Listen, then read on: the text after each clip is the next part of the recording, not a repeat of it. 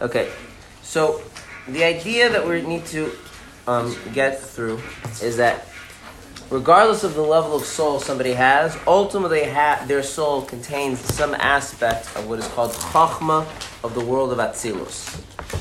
Why it is so important that every Jewish soul contains some aspect of Chokhmah of the world of Atzilut will become clear as we continue. So right now, um, do not worry about what Chokhmah of the world of Atzilut is and why it is important. What we need to just simply understand is how, even if your soul doesn't come from that level, your soul still contains that level. We spoke last time about how there's this entire array of different levels of um, the Sefirahs, and every soul comes from a particular source. And so, in theory, one would expect that your soul is defined by its root, and therefore, if your soul comes from a different place, your soul has different qualities, and you do not have access or the ability to serve Hashem um, based on other other sources, other qualities. And yet, we want to say that every soul, in some sense, has something similar about it, that they all have this quality from Chokhmah of the world of Atzilut. Again, whatever Chokhmah is and whatever the world of Atzilut is. It doesn't matter yet. Okay. So there are going to be, there are three ideas. The first idea um, is that since the sphere, since these are the ten holy spheres, there is a rule that everything, each Sefirah contains the other one. So even if you come from the lowest level, I don't know what the lowest Sefirah is. You can look on your chart, yes. uh, Malchus. Malchus. So even if your soul comes from Malchus, because the Sefirahs are holy, therefore they're all um, incorporate some aspect of each other. Therefore, even if your soul comes from Malchus, you have some aspect of Chokhmah. That's idea number one. Okay. You have what? If your soul comes from Malchus, but because the Sefirot are holy, and we're going to talk about what that means. We mentioned the end of last class, but we're going to start again from the beginning. Inasmuch as these are the holy, these Sefirot are holy, all the Sefirot contain some aspect of each other. So even if you come from the lowest level, Malchus, your soul contains Chokhmah. Okay, now, that idea only helps you when we're talking about the spheres of the same world, and we spoke about how there are many worlds, many layers. So that means if your soul comes from Malchus of the world of Asiyah, which is the lowest level, this idea only gets you Chokhmah of Asiyah. It doesn't get you anything higher than that. Okay. So then you move on to the second idea, okay, that clothed in the Chokhmah of the world of Asiyah is what is called Chokhmah of Malchus of Atzilus. So the idea of a higher world being clothed in a lower world. Okay? But that's still not good enough, because that only, when we say that the higher world is clothed in the lower world, that's only from the sphere of Malchus. And we want to get to all the way to the Chokhmah of Atzilut. So then you have a third idea, okay, which is that the Chokhmah of Malchus of Atzilut incorporates the Chokhmah of Atzilut. So we have these three ideas. One, I'm going to repeat everything again. It's all in the text, right? If you look inside, I'm just reading from the text. Number one is how all the spheres are compounded with each other. They contain an aspect of each other. Two, their higher world is clothed in the lower world. And three, there's the um, there's the lower aspect of the Sefirah incorporating the higher aspect of the Sefirah. Okay, so there's these three ways of trying to create this link. Okay, if anybody would like the Hebrew, um, okay. So the, the first idea is that they're klula mikula. Klula means that they're they they incorporate each other. The second idea is that there's something, it's muluveshes, it's clothed, and the third one just says it's betoich, it's within it. So we have these three ideas: compounded or contained, clothed, and then incorporated or inside. Right? And somehow doing that, you can get even the lowest level soul contains an aspect of the highest sphere. Okay. Now, this is all going to be very abstract. Abstract things are hard to follow. Okay. So we need a lot of analogies. Okay. Um. Remember, the analogies are for the ideas. The analogies are not actually what it's like. Okay, so let's start with, with the first thing. Okay, And we have two things that we need to explain. Number one, what does it mean that every sefirah incorporates every other sefirah? They're included with each other, compounded with each other. And then why does that follow from the sefirahs being holy sefirahs? He says, because they're holy, therefore they're included. So we're going to do the first thing here. So what does it mean they're all included? Okay. So I'm going to start with a very simple... Um, I'm going to start with, with, with a very simple idea. Okay. There are two things which are opposites, and yet you always find them together. And those two things are hot and cold. Now, would you agree with the first statement, that, that hot and cold are opposites? Would you agree that you always find them together? Can you ever have something that's just hot? Or just cold? Well, think about it. What does it mean that something is hot? It's relative, right? Mm-hmm. It's hot. So when we speak about something hot, we're abstracting, right? The thing is at a certain temperature, right? That, that's just the reality. It's at a certain temperature. We say that it's hot. We're abstracting how it is hotter than something else, something adjacent to it, something we expect, whatever it is, right? And at the same time, you could abstract the other way and appreciate that that temperature is also colder than something else. That makes sense?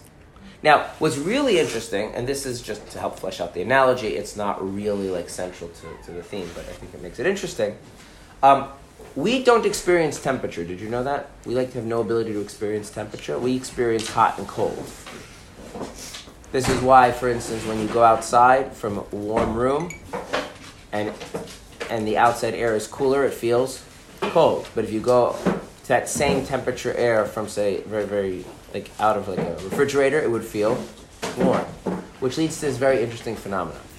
If you take one hand and put it in very hot water, and the other hand you put it in very cold water, and let it sit there for a minute or two, then you take both hands and put them in room temperature water, what will happen?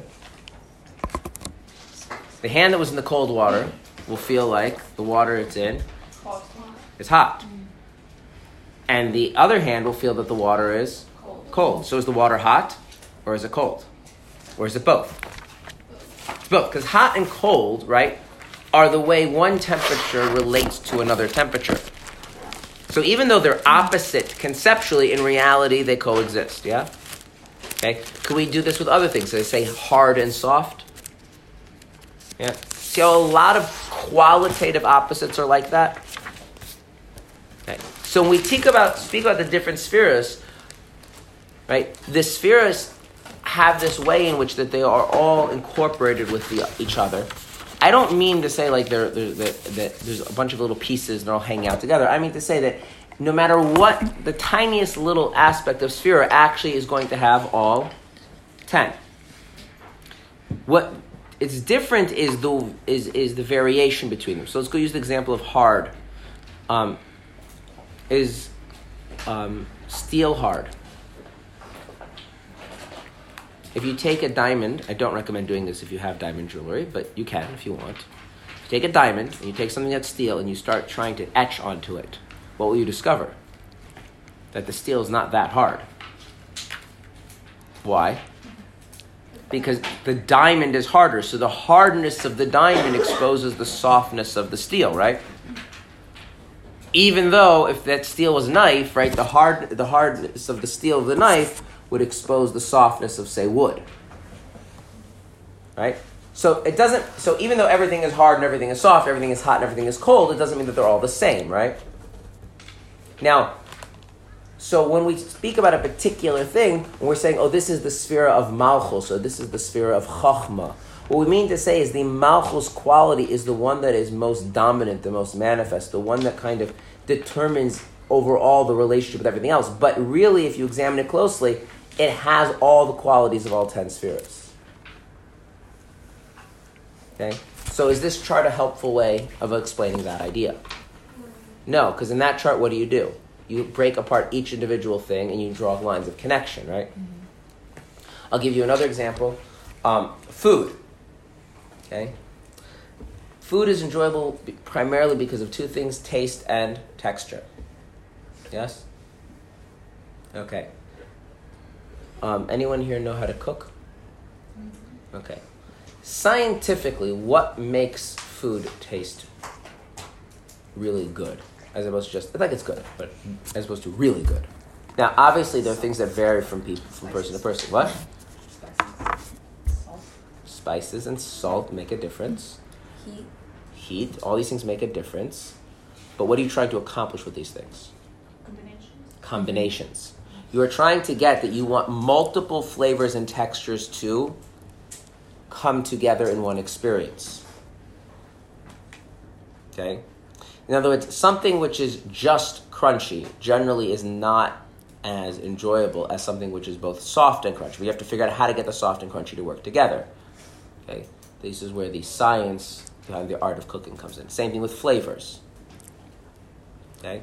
So you have a similar idea there, right? Is that all these things, right? It's it's and it's like if I eat this part of the food and it's spicy, and I eat this part of the food and it's salty, that's not really it. It's like somehow the spiciness and the saltiness or the, the crunchiness and the softness, they play off each other and create this kind of cohesive experience.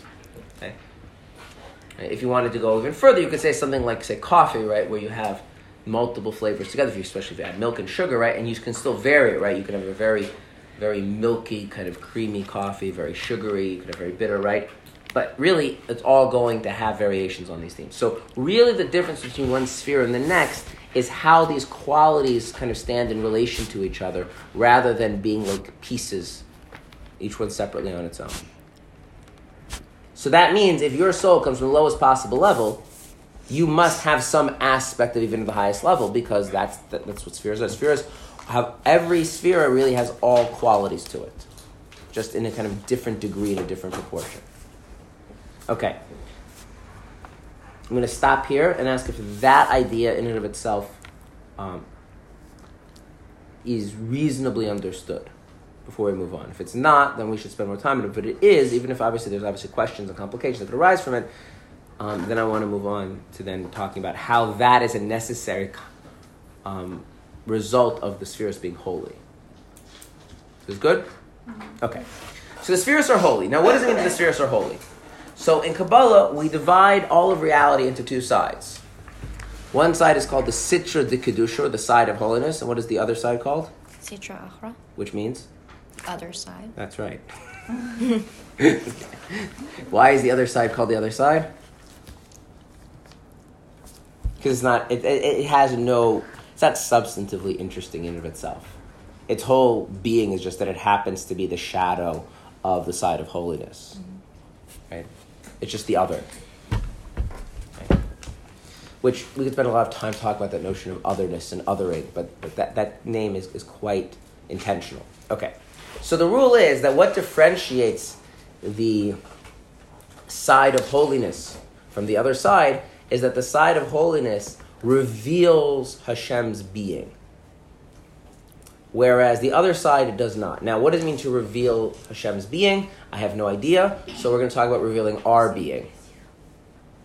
Okay? And I'm going to use a very simple analogy. Um, I'm sure many of us have gotten angry. Yes? In our lives? Like, like really emotionally, like really angry. So I want to ask, when you are angry, do you feel, and these two go together, A, do you feel like yourself? And B, if somebody were to see you when you're angry, do you feel like they would have a, an accurate sense of who you are? No. So even though the anger is something that you are exists because you're there and you're present and you're enlivening and everything else, but somehow the anger is actually corrupting both your your internal sense of yourself and also the external sense of yourself that you convey to others, right? So anger would be your own personal Sitra Achra or other side. That make sense?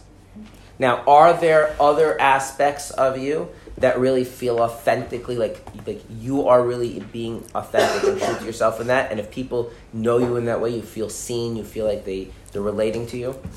Yes? Okay, so those kinds of qualities and experiences would be your own personal Sitra D'Kedushah, your side of holiness. Does that make sense? Yeah. Okay. So now when you look out in the world, as a general rule, which side are we living in? Both. As a general rule, which side are we living in? Uh, D'Kedushah? No, Why would you say that? I don't know. You feel like you're living in like these emotions that are. No, no, no. Now I'm moving out of the analogy. Like, you know, there's the actual side of holiness, and then the other side. Which one are you living in? Sitra Achra. Sitra Achra. Why?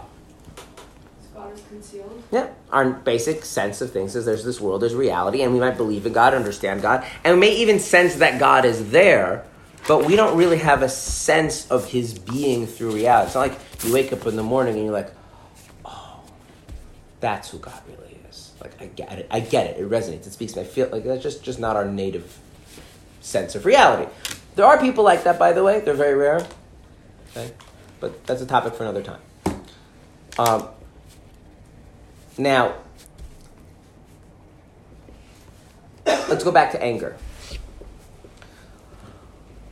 I'm going to make an argument. You don't have to agree with me, although I believe it's true, and I think it's helpful for understanding this point. Why is anger feel so much like a corruption of ourselves that it doesn't feel like we're ourselves, and it doesn't feel like if somebody knows me or sees me in my angry state that they really are seeing who I really am? Why is that?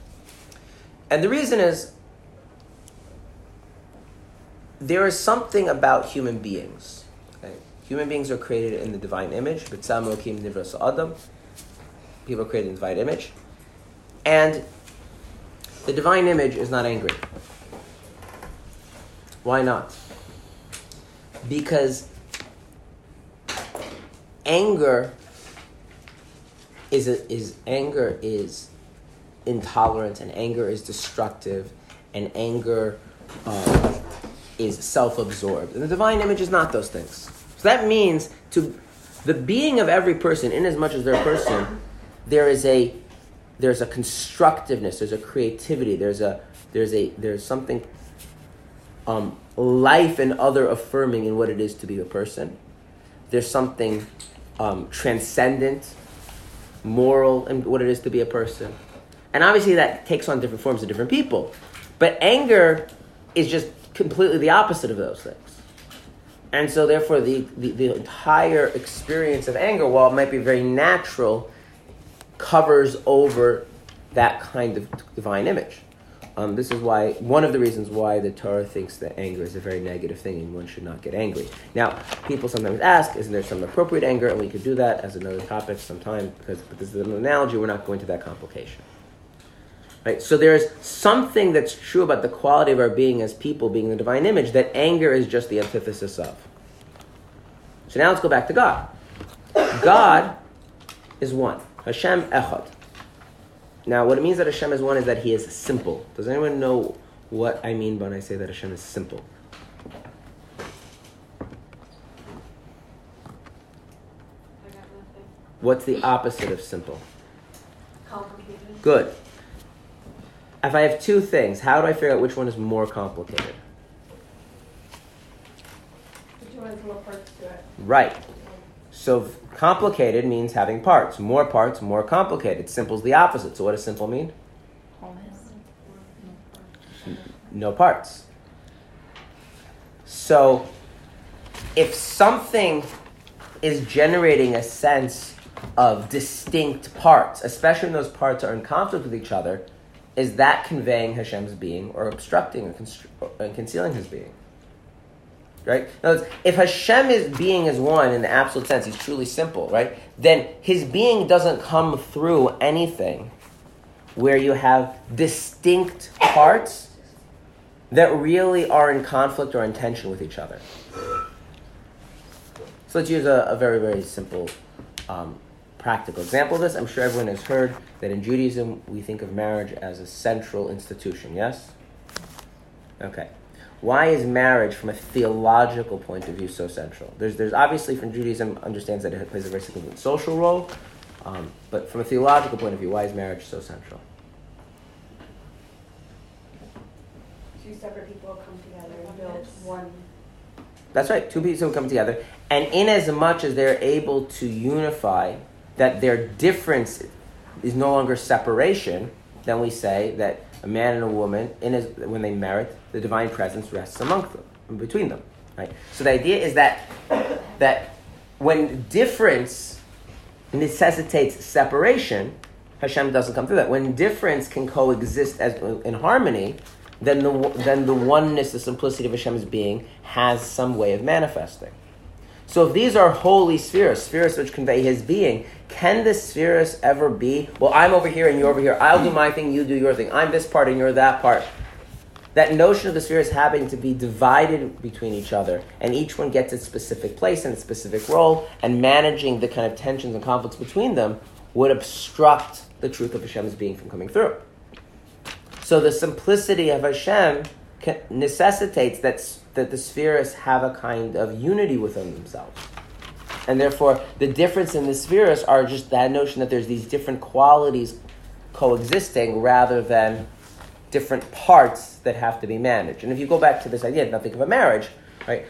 The ideal in a marriage is that you do not have to um, compromise and coordinate and balance. And I say ideal because does that mean how this how marriage works in real life? No. That you get to a point where you have a sense that there's like this this thing larger than the two of you, which is your family, and you are just manifesting a different aspect of it. Right? Um, I, I said this story before. That there was a very, very um, pious, righteous Jew named Rabbi Arye Levine, and he went to the doctor once with his wife, and the doctor said, "What's bothering you?" And he said, "My wife's leg is hurting us." And he wasn't like being cute. Right? There's a sense that it there's there's a sense that it's one life, and there's different aspects of it, like manifest in different personalities and different bodies, but it, ultimately it's one life, and that's what you're striving to create and to achieve. Um, you know, I'm not going to turn this into a class on traditional advice, but from that you understand what the idea of, of what it means that, that the divine presence rests there. So if these spheres are innately holy, these spheres innately, their whole being is to convey Hashem's being, you can't have this notion of each one being distinct and isolated from the other and then having to figure out how they fit together. So that means every single sphere must have some aspect, must have some quality of every other sphere.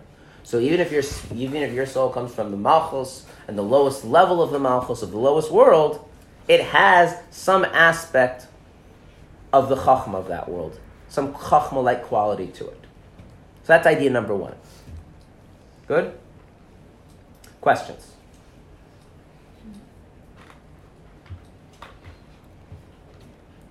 So either this is all very clear, or you haven't processed it yet to come up with a question. One of the two. Oh. oh no, we have questions. Yeah. Um, okay, if you have all these spheres that are like, I don't know if coexisting is the right word, is it more harmony or is it more chaos? It's harmony. It is, okay. Because no matter what realm it comes from. So th- there is actually a thing that there's a, there are the spheres where they don't all work together.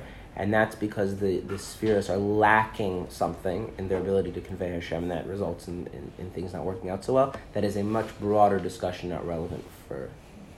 Um, but, but if you want to know how the how the Sitra Achra, the other side, came about, it has to do with that. It has to do with this Hashem creating spheres which are in tension and then not working out, and that becomes a, a big mess. But not we're going to go into that right now. Where do these spheres exist? Um, well, if you go outside and you make a right and you go down two blocks, there's like a, I'm at, like, what are you asking? Like, we know that Teres Hashem's Chokhmah. So, like, does that have any, like, and then if you say that Teres Hashem's Chokhmah, then you talk about how within each sphere exists all of them, then you're saying that all the spheres exist within, but Chokhmah is the most prominent one of the Torah. Um...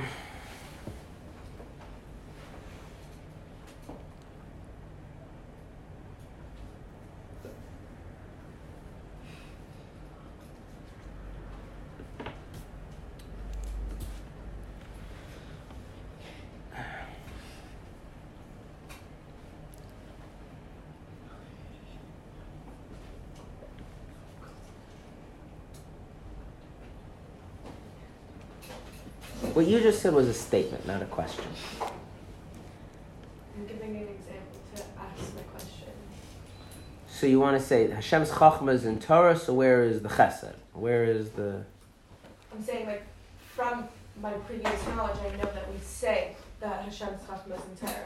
Mm-hmm. So if we were going to say, like, also, we spoke about this a little about how each of the spheres are, are all within us. Right. So are there any other examples where there are...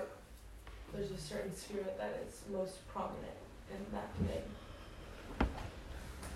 Well, that would go back now. So what we would say is that we would say that every each one of us has a soul that comes from a different place. So that means each soul is going to have a different thing which is most prominent. So like, use the, so, um, I don't know, butter and diamonds, right? Butter is soft and diamonds are hard, right? But, I mean, diamonds are soft in some sense and butter is hard in some sense, right? And so, you know, the same thing. Let's say your soul comes from the divine sphere of butter and my divine sphere of diamond. But there is, if, if butter is soft, then I have some softness to my soul. And if diamonds are hard, you have some hardness to your soul. So there's an aspect of both. And that's what we would say. So going back to what we did in the previous class, each person has a unique soul that comes from a unique level of the spheres. It really carries with it all other aspects of the spheres. So the goal here for is to know that every soul, regardless of the... And the souls really are different. Remember in the last class we spoke about how like, Beit Shammai and Beit Hillel really disagree fundamentally about how to serve Hashem and how to understand the halacha. And as much as they can abstractly understand the other points of view, they, it doesn't resonate because of the difference and divergence in the souls. And yet you can't really say that Beit Hillel is devoid of the sphere of Gevurah or vice versa because of what we're saying. So that that would be how it's pertinent to like the topic at hand. I want to leave Torah out of it because that adds a layer of complication that... Um, I think we already have enough things flying around in our minds. Yeah. But does that address what you were asking? Yeah, so when you're saying harmony, that's what you're... Yeah, yeah. Okay. Good. Okay, now what does it mean when we say that one thing is clothed in the other? All right, so we say, that gets, that means that if your sphere comes, if your soul comes from a particular sphere of a particular world, you have, in some as- sense, an aspect of all the spheres of that world. But what about spheres as they exist on a higher level world? That you don't necessarily get. That you need to introduce this new idea called enclothement. There, one thing is clothed, one thing is garbed in the other. Okay? And here again, we want to have two aspects. Number one, this very idea itself that, that in the lower level is clothed the higher level. And two, if you look, it says that when you clothe the lower level, the higher level and the lower level, so in this case, we're clothing something in the Chokhmah of the lowest world of Asiyah, it's coming from the Chokhmah of Malkhuth of the higher world, the world of Atzilut. So I want to explain that idea. Why is all of a sudden we made it complicated? Right? Why aren't we just putting the higher Chokhmah and the lower Chokhmah? When we're saying we're going to put the, the higher, we're going to put the Malkhuth of the higher world into the into the spheres of the lower world, but the Chokhmah of the world will go to the Chokhmah, the Bina will go to the Bina, et cetera. So I want to exp- so first I want to explain the idea of clothed in general, and then I want to explain specifically why why Malchus gets stuck in here, and then that'll help us set a stage for the third idea. Okay. Um.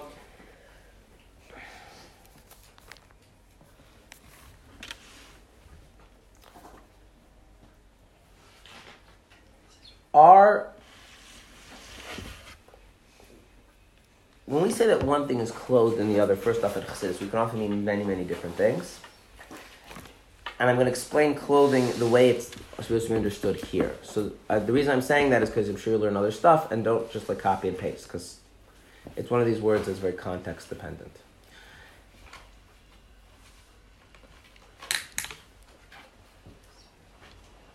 We're going to use the example of keeping Shabbos to start with. What does it mean to keep Shabbos? So, I think the obvious thing is there's a bunch of stuff you're not allowed to do, right?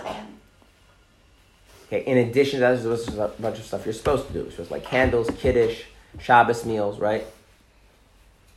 Then there's stuff that more goes in the category of customs, right? Certain songs and things like that, right? But th- there's a way to observe Shabbos, right?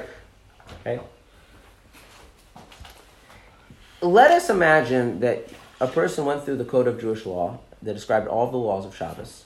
Person um, observed Shabbos and so knew all the different like nuances and customs and how to do it. And they did everything.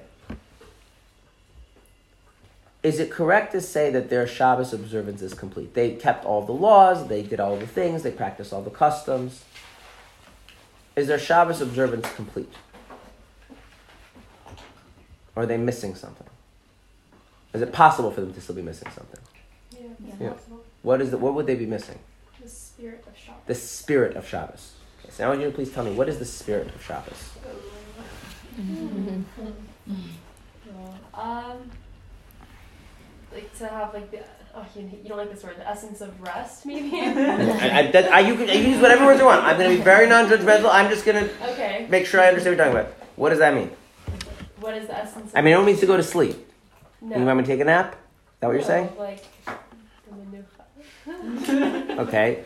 I also speak Hebrew, but I still know what you mean. What do you want me to do? Oh, is that not more clear? Um, the the holiness. Maybe it's the idea of keeping Shabbos. Why do we do that? The sanctity. I heard something once I really liked. Yeah. Shabbos. She's the rest yourself. It was saying that instead of like looking at Shabbos as a day of rest, it's a day of contentment, because Hashem, after building the world, it's not that and finally Shabbos came and he rested, it's that he was able to look back at his work and be content. So like whenever I finished a project, I'm like that, I'm in touch with the spirit of Shabbos. This was I'm just Max, asking this you. This was Max Freeman, so I'm, I'm, I'm it's fine, I'm not objecting, I'm just asking, is that what you mean? Like like I finished a project, I'm like, oh, no, is that what you mean? Yeah, maybe. Okay. And your week, your whole week was this big project of labor. But can I then have Shabbos no, on Tuesday? One second, one second, one second. So, one second. So I'm asking you a serious question. So can I have Shabbos on Tuesday? Like I had this big project, I worked on it, and it was successful, and now I feel very content and satisfied and whatever words you want to use. So am I having Shabbos on Tuesday? No. No, Hashem said no. on the seventh day. Hashem has said on the seventh day to so make, like you recognize the seventh day Hashem rested, you take part in the rest, you make it special, different from the rest of the week. Oh boy. So... what do you want me to do exactly on Shabbos? I'm already keeping all the halachas. I want to be clear. You're telling me I can keep the halachas, keep the customs, do everything I'm supposed to be doing, and I can still be missing something. So I'm asking, what's this thing I'm supposed to be doing? Isn't like you told me something specific. I like that, but then I can do it on Tuesday. And like, no, no, no, I can't do it. Like, like, so, like. Well, isn't this? I have to like, coordinate all my projects. They finish like Friday afternoon yeah, perfectly. I, like, I can't finish things on Tuesday. Well, isn't isn't it known like Shabbos is the holy day? Like it's God's. God's day. Okay. So that's the spirit of it. I feel like the hands help. They do help. They do help. You know why they help? Why? Tell me why they help. They do help. They I help. don't have words. You don't have words. So you need something other to help convey it. The spirit of my words. Okay. This is the point. This is the point. There are... I, I, I'm setting you up a bit because... The mere fact that I'm asking you, the mere fact that I'm asking you, telling me what to do, means it's not the spirit of Shabbos. It's, again, an observance of Shabbos. The spirit of Shabbos is not doing anything. No. You can't actively do anything. You can't be put in words. No, I could put it in words. That's not the issue. It's just, it's just the way I phrase the question, the words that you're using are going to end up failing. Because I, I I asked you a misleading question. I said, okay, I could be doing everything and missing something. You're like, yes, I want to agree with you. I said, what am I missing? The spirit of Shabbos. Like, good. Okay, so now, what do I need to do to have the spirit of Shabbos? Like, like, what am I actually supposed to do to get that spirit? And that's the misleading question, because if you, whatever you're doing, and, it, and an act of not doing, like I'm not doing, I'm resting, like it still a, it goes in the realm of doing. Now, some of you are getting at it, but because I was misleading you, and there's a point to this exercise, it's not just to be funny. Um, because I was I was misleading with the question, you weren't able to articulate it, hence you're moving with the hands, which is fine. If Shabbos feels like another day of the week that you're just doing different things on, then it's not Shabbos. Shabbos should feel... And, and and just like, I don't know if you should, just like Shabbos observance comes in degrees, right? There's like the really serious stuff and like, there's like, you know, there, there's more and more refinement, right? So again, totally different realm. There are, the Pasuk says, the verse says, there's six days you should do your work and on Shabbos you should rest. I don't care what it means to do your work and I don't care what it means to rest and don't try and explain it to me because if you explain to me, we're back to what I'm supposed to do, what I'm not supposed to do, how I'm supposed to behave. This day is supposed to, as a day, feel apart from the other days. Now, that apartness, right, it's layer upon layer upon layer, but it's a way that you feel and experience the very day, not what you are doing. This is where I was misleading it. Everything you said about feeling contentment, it's all true stuff, and I'm sure what it says in Chassidus, but here's the thing. If I feel content because I finished my job, like I was working on something and I finished, I feel content, that contentment has, that, that, that experience has very much related to the fact I finished something, and now I look back on it and I was successful, it was good, it was nice, yeah. Does it have anything to do with the fact that it's Tuesday or Monday or when? No. Right. In other words, like this. I'm gonna give you I'm gonna give you I'm gonna give you two different scenarios. Scenario number one is I have a very big project and I finish it on Tuesday. And it feels good and I feel satisfied, I feel content, I look back and I'm filled with delight. That might be a good analogy for something about Shabbos, but that's not Shabbos. On the other hand, I'm in the middle of an extremely difficult project, right? And it's on my head. But there's twenty-four plus hours where it just disappears. Because it's not relevant today. And I may be, in, in light of that, very satisfied with, with, with, like, in some sense, it's done. Like, whatever whatever had to happen those six weeks, I did, and it was good. The project is not, but now is not the time. Like, it's a different time. It's a time apart. The time of God. You see what I'm saying? Like, like, like. Now, here's the thing. Can you just decide to feel this way? Can you make yourself feel this way? I think it goes in conjunction with also observance. That's right. If you observe Shabbos, and here's the rule, okay? If you observe Shabbos to the proper degree, there's a basic baseline level, which is not violating halacha, but there's more than that. Then what happens, you are creating the right garment, the right medium through which that sense can be experienced. In other words, if you live on Shabbos in a certain way, you have certain observances, you make Kiddush, you don't do the melachahs, and then again, and the thing is, you know, each person does it in a different way. Then what happens, there is this sense that you have through that, that today is this is Shabbos. Today is different. By the way, this then leads to something that in halacha class annoys people tremendously. You ask the rabbi, are you allowed to do this? He says, it's not Shabbostic. It's not in the spirit of Shabbos. And you're like, well, what's wrong with it? The answer is, if you're observing Shabbos to the proper degree that you have a sense of Shabbos, then you're able to look at something, something that will that would be destructive, that would interfere.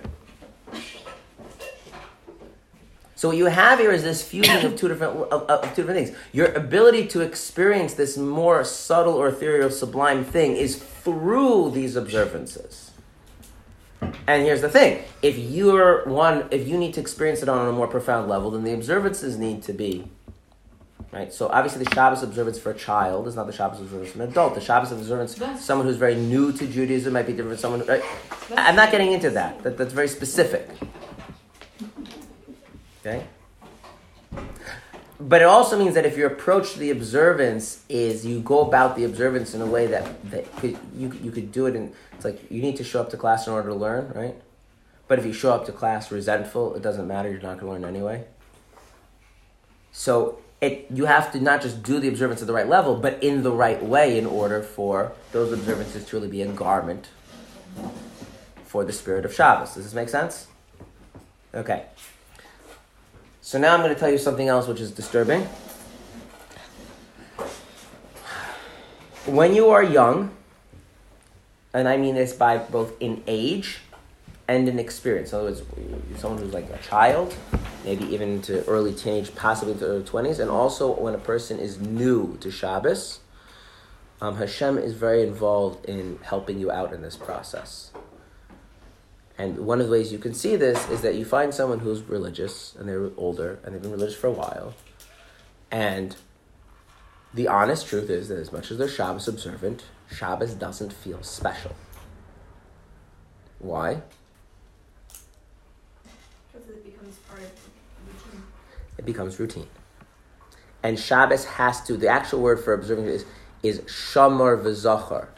There's a guarding of the Shabbos. There's a making of the, you have to do the observances of Shabbos in such a way that you're creating a a a a a, a, a, a what's foreign language, a garment, a, a medium through which that experience can reach you.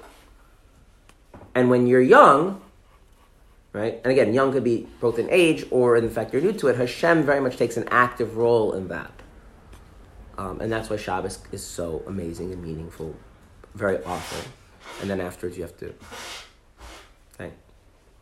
So, so if I were to ask you, if if, if I were if I were to ask you what is Shabbos, like it's very easy to describe what Shabbos is. And I don't mean easy in the sense like I could do it in five minutes, but I could. Okay, there's melachah, there's things you're not allowed to do their work, and then there's Kiddush, and then there's the prayers, and there's the meals, and I could describe and each thing I could then and I can write books and books and books and books and books and books and books and books describing all of the different observances of Shabbos.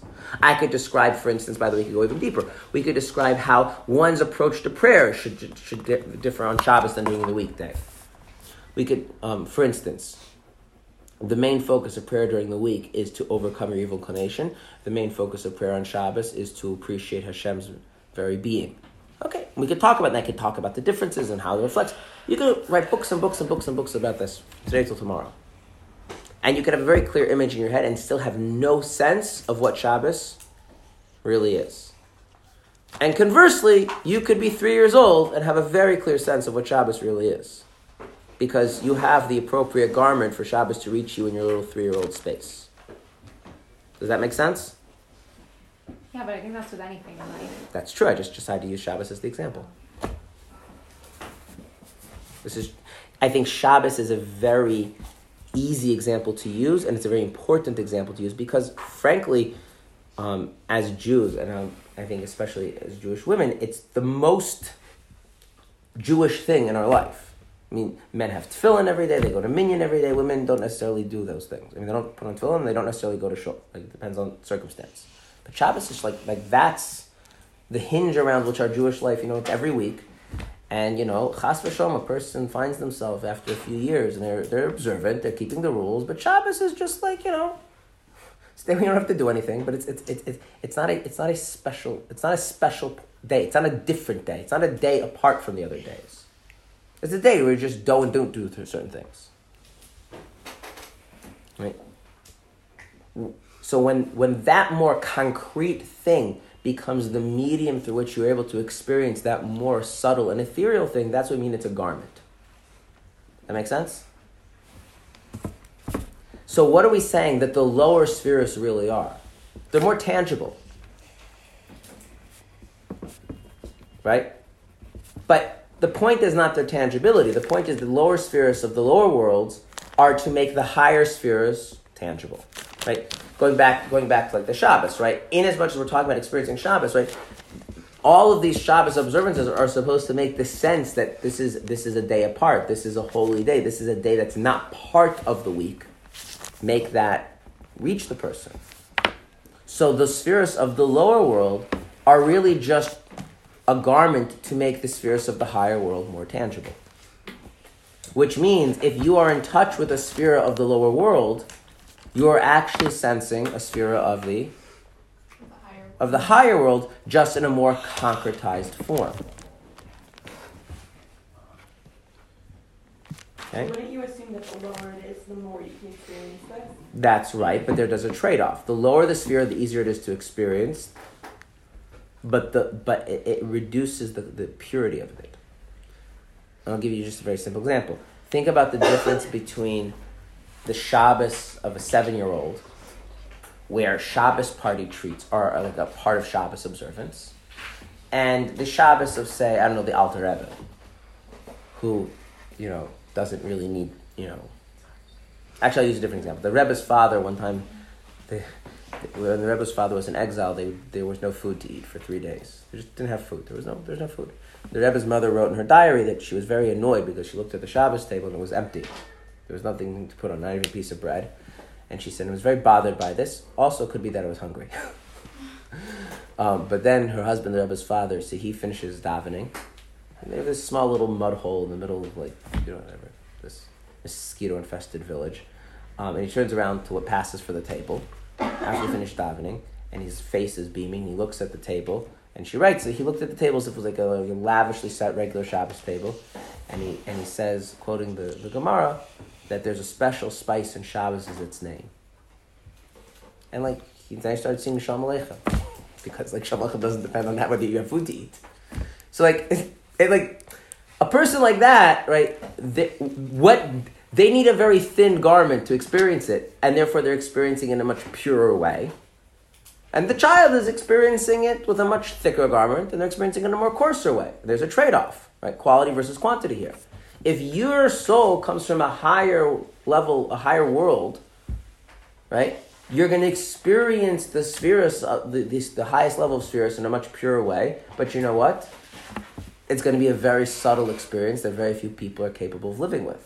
And if your soul comes from a much lower world, then your soul is going to be able to be something that's that's that's much more people can tap into and get touched with.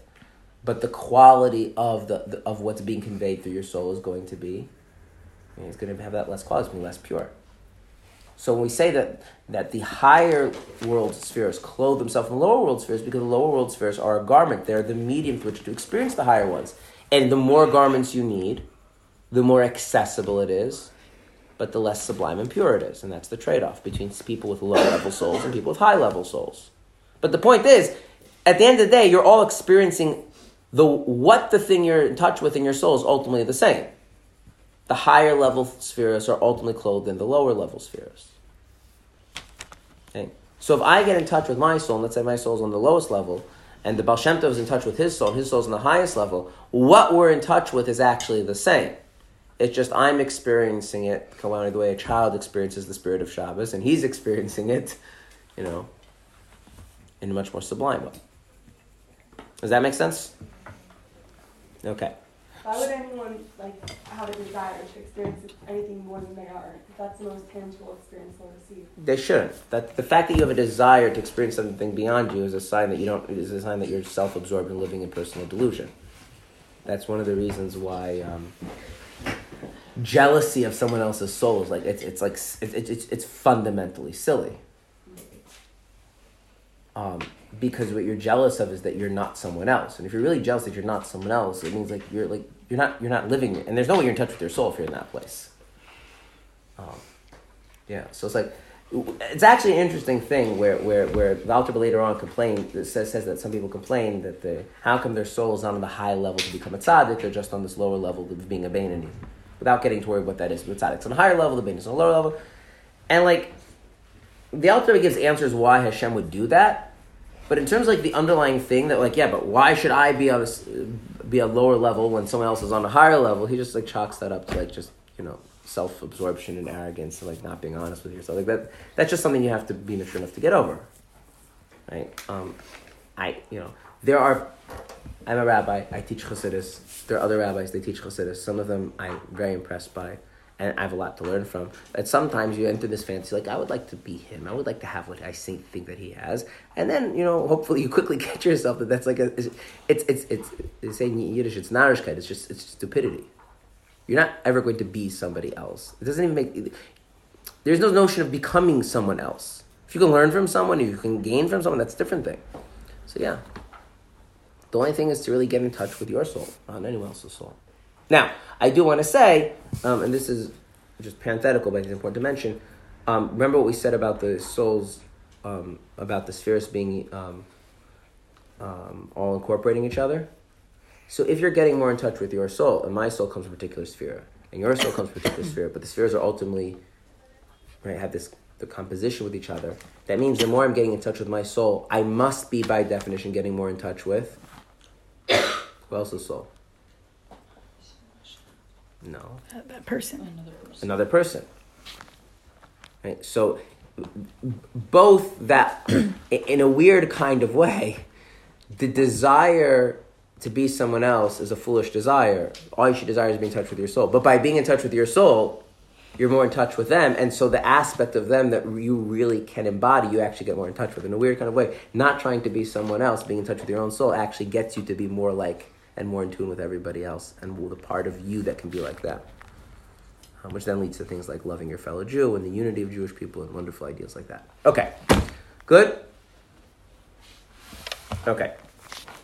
So the difference between someone like Rabbi Shimon Bar Yochai, who has a soul of the highest world of Atzilut, and someone like me, who has a very, very lowly soul, presumably, is just how coarse is the medium through which this is being experienced, right? Is it is it a thin garment, a thicker garment? Okay. Um,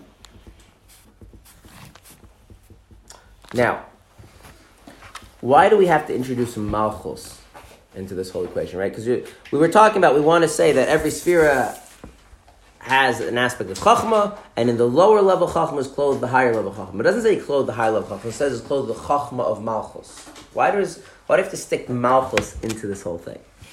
So we're going to talk a little bit about the Sefirah of Malchus, which is um, important in general, um, and it's important in this in particular. We do not know what the Sefirahs are. If anyone tells you they know what the Sefirahs are, they're either doing one of three things. Lying to you, not being precise in their language, or they're self-deluded.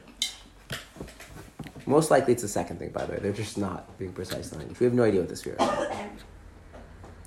But we do have analogies for the Sefirahs, that the Sefirahs function in ways that are analogous to particular things. Okay? For instance, Malchus is analogous to our ability to speak. What is our ability to speak? What is its function?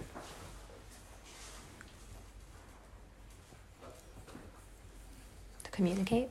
Okay. And now I want to be very specific. Is the measure of communication, in other words, we want to say is communication, am I, is, am I using my speech effectively, properly? Right? Is, there, is the measure of my communication my sense that what I have said accurately reflects my intent, or that the listener has an accurate sense of my intent? Which one is the real measure of communication? The listener. The listener. Right? This is why I like to differentiate between communication and self-expression. I can say things that feel very authentic ways of expressing them, and people don't necessarily know what I mean. And I can say things that don't feel very authentic, but it turns out that way of saying it, they actually get my intent. So what are you doing when you are speaking? Especially if you're speaking effectively.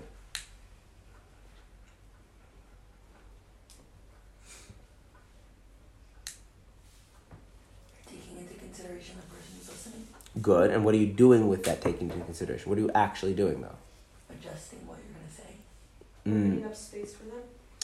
Well, if I adjust what I'm going to say based on who I'm talking to, then I don't know if that's so much speech as um, maybe wisdom. Not everything should be said to everybody, right?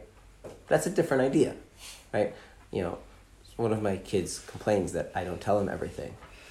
Um, including about himself and his like like you know, if I talk to someone else about like parenting advice, he wants to like a transcript of the conversation.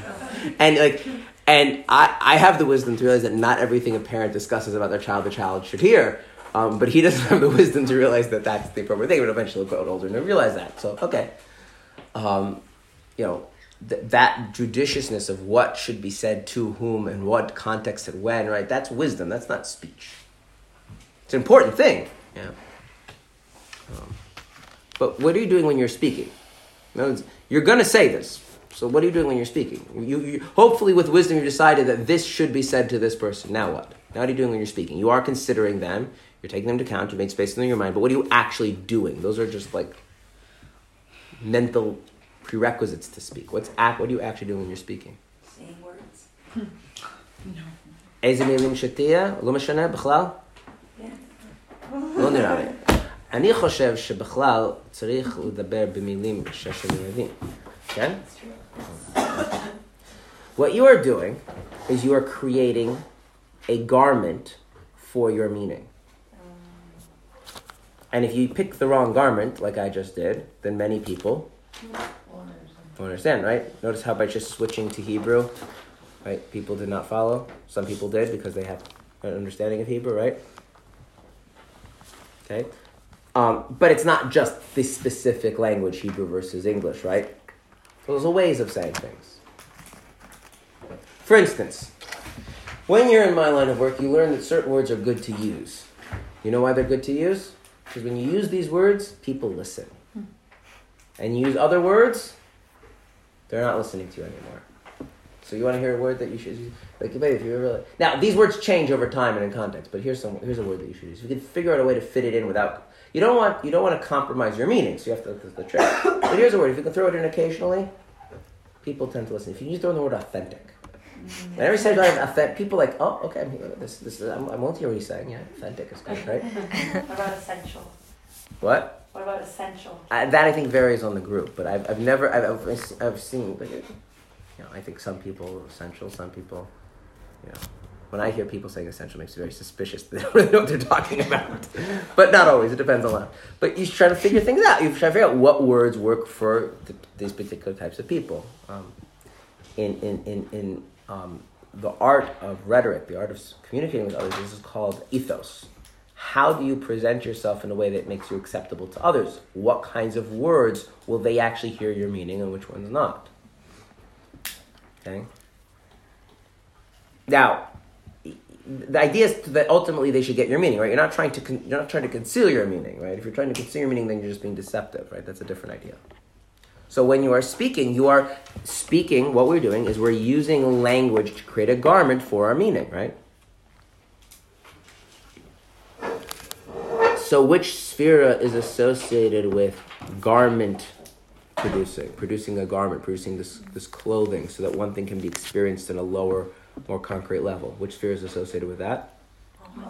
So which sefirah is all the clothing happening through?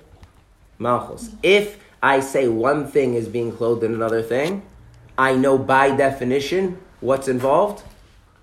Malchus, right? If I have meaning in my mind, and I'm trying to convey it to your mind, right, it has to go through my faculty of speech that produces the garment, right? And so if I want to get the chokhmah of the highest world into the chokhmah of the lowest world, it's the highest world's malchus that needs to be involved in doing that. And so we say the chokhmah of malchus of the highest world goes into the chokhmah of the lower world.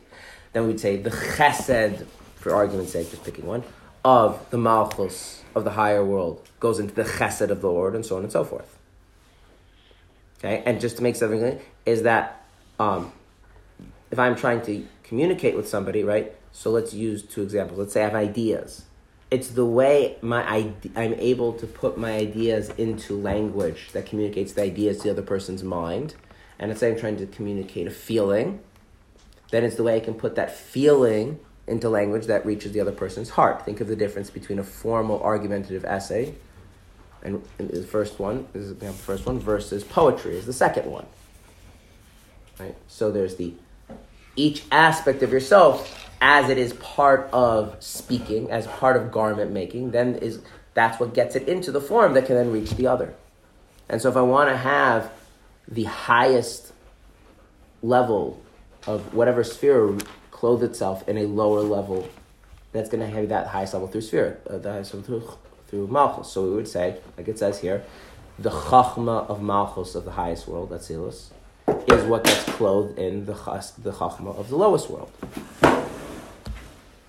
Okay. Um, parenthetically, do miscommunications occur? And is it helpful to like try and work through those things?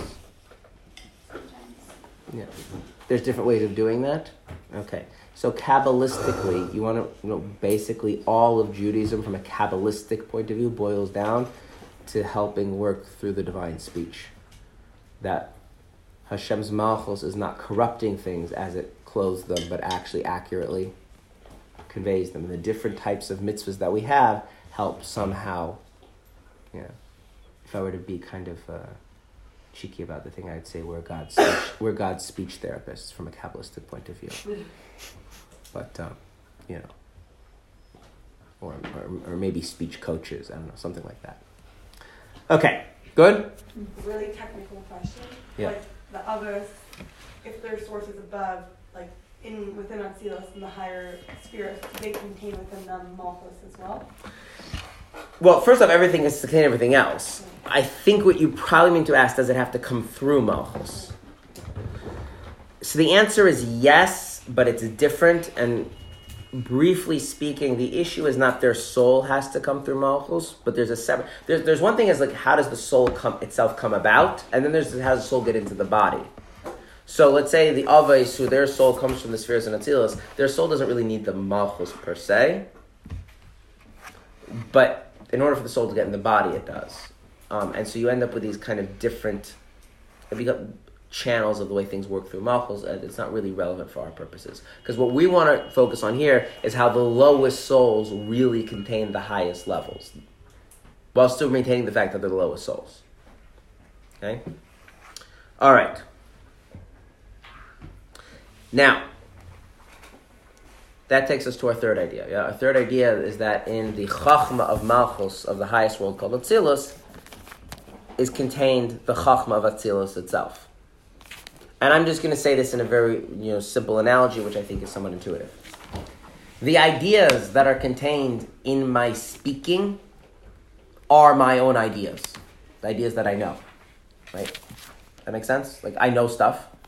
And then when I start speaking, the content of my speech, even though it's maybe more limited, does contain my ideas.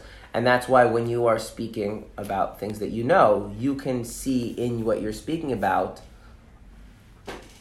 a tremendous amount of depth that you may even not be trying to communicate, but you still see it there. Okay? Um, so have you ever spoken to a little child about something that you know has a lot of depth to it, and you're answering their question? So the, the, the knowledge that's in your speech is very limited. But because that knowledge is derived from your own knowledge, you actually see in that little bit of knowledge how it actually encapsulates a tremendous amount more knowledge. So there's really two things. You're communicating this lower level knowledge to the child, and this question, are you doing it effectively or not? But then you also have a sense that in that little bit of knowledge is so much more knowledge that you're not even really communicating in the speech, but is somehow latent within it nonetheless. That makes sense? So really, in the Chokhmah of the Malchus, is really, in some sense, the Chokhmah in it of itself. And now if you put all this together, if the lowest sphere in any world contains the highest sphere, Chokhmah, and the Chokhmah of any world has the Chokhmah of Malchus of the highest world clothed in it, and the Chokhmah of Malchus itself carries with it the, the, the Chokhmah of the highest world, then it means every single soul really has, in some sense, within it, the Chokhmah of the highest world. And the question is just simply how overt and how easy and how clearly it manifests in that soul. But every soul really contains the highest level, called Chokhmah of the world of Atzilus. And yet, we still maintain the very clear differences between different types of souls. Right? That's the basic structure of what he's saying here. To be perfectly honest, we could have skipped the entire today's class and you could still understand the rest of the chapter, because the point that's necessary for this is that no matter what level of soul you have, even at the lowest level, it contains an aspect of the highest sphere of the highest world called Chokhmah Atzilus. And it's understanding the ramifications of what it means to contain Chokhmah Atzilus. That's what's the... It, I'm going to use this now word just to be cute. The essential part of the chapter. Okay, this was not the essential part of the chapter. Um, the reason I'm saying is because this was abstract and it's a little bit um, technical. If you followed it, it's good. It helps have a more mature, richer understanding of what we're talking about. If you did not follow, it's not the end of the world. Um, because like I said, the main point is, for whatever rationale, technical reasons, the lowest level, necess- lowest level soul necessarily has the highest aspect in it, even though those souls are still distinct in terms of their level, their gradation, and how they function. Good? Mm-hmm. Okay. Questions on that um, before we move on?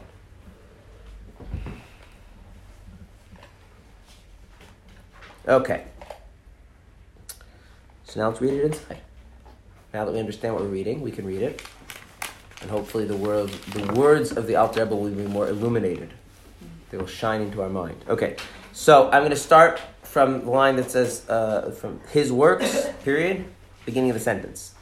Even the most worthless of worthless men and sinners of Israel are thus endowed at the time of the marital union with at any rate a nefesh, which is the lowest level soul, the nefesh, which is the lowest level of the lowest level, of Malkhuth, which is the lowest Sefirah, the Asiyah, which is the lowest world, which is the lowest grade of holiness in the world of Asiyah. Nevertheless, since the latter is of the ten holy spheres, it is compounded of all of them, including Chokhmah of the world of Asiyah, the highest level of that world, wherein is clothed Chokhmah of Malchus of Atzilut, incorporating Chokhmah of Atzilut. So therefore, your lowest level soul, if you happen to have a lowest level soul, has Chokhmah of Atzilut. And what is special of Chokhmah of Atzilut? Which is illuminated by the actual light of the Ein Sof, blessed be He. As is written, the Lord founded the earth with wisdom, and you have made them all with wisdom. So, what is contained? What is illuminating Chokhmah of the world of Atzilut? The actual light of the Ein Sof, blessed is He, whatever that is. Thus it comes to pass that the Ein Sof, blessed be He, is garbed, as it were, in the wisdom, or I'm going to translate this in the technical term, the Chokhmah of the human soul, of whatever Jew he may be. And that's the point we want to get to, is that because you have Chokhmah of Atzilut, and Chokhmah of Atzilut has the the the Ein Sof, it has the light of Hashem, whatever that means, therefore, what does your soul possess within it? The light of Hashem. Does it matter what level of soul you have? No. And what we need to do to understand the rest of the chapter is understand what is Chokhmah, what, what is the light of Hashem, what is their relationship, how does that relate to the rest of my soul? That's what we want to, and that is going to help us understand um, the, no, the the the root of of that love. Remember, we spoke about we spoke about the love that we had four questions. The two questions answered in the chapter: how is it an inheritance, and what is its origin? What is its root? So we already know the answer to how it's an inheritance because of the special divine service of the patriarchs. They were able to bequeath as an inheritance a godly soul. And that godly soul they bequeath has some aspect of Chokhmah of the world of Atzilut, which contains Hashem's Ein Sof, whatever that means, which we'll talk about. And it's that Ein Sof contained in Chokhmah, which is going to be the origin, the root of this love that every Jew has. And that's what we're going to spend the rest of the chapter on. What is Chokhmah? What is the Ein Sof in Chokhmah? What does that look like? What is that about? Okay. And then we move on to chapter nineteen, which is going to be what is the goal of love, what is this, what is this love seeking out, and how it contains a kind of a fear. All right, tomorrow we are going to start um, talking about Chokhmah and Ein Sof and what they are and how they relate to each other. If you fell off the bandwagon,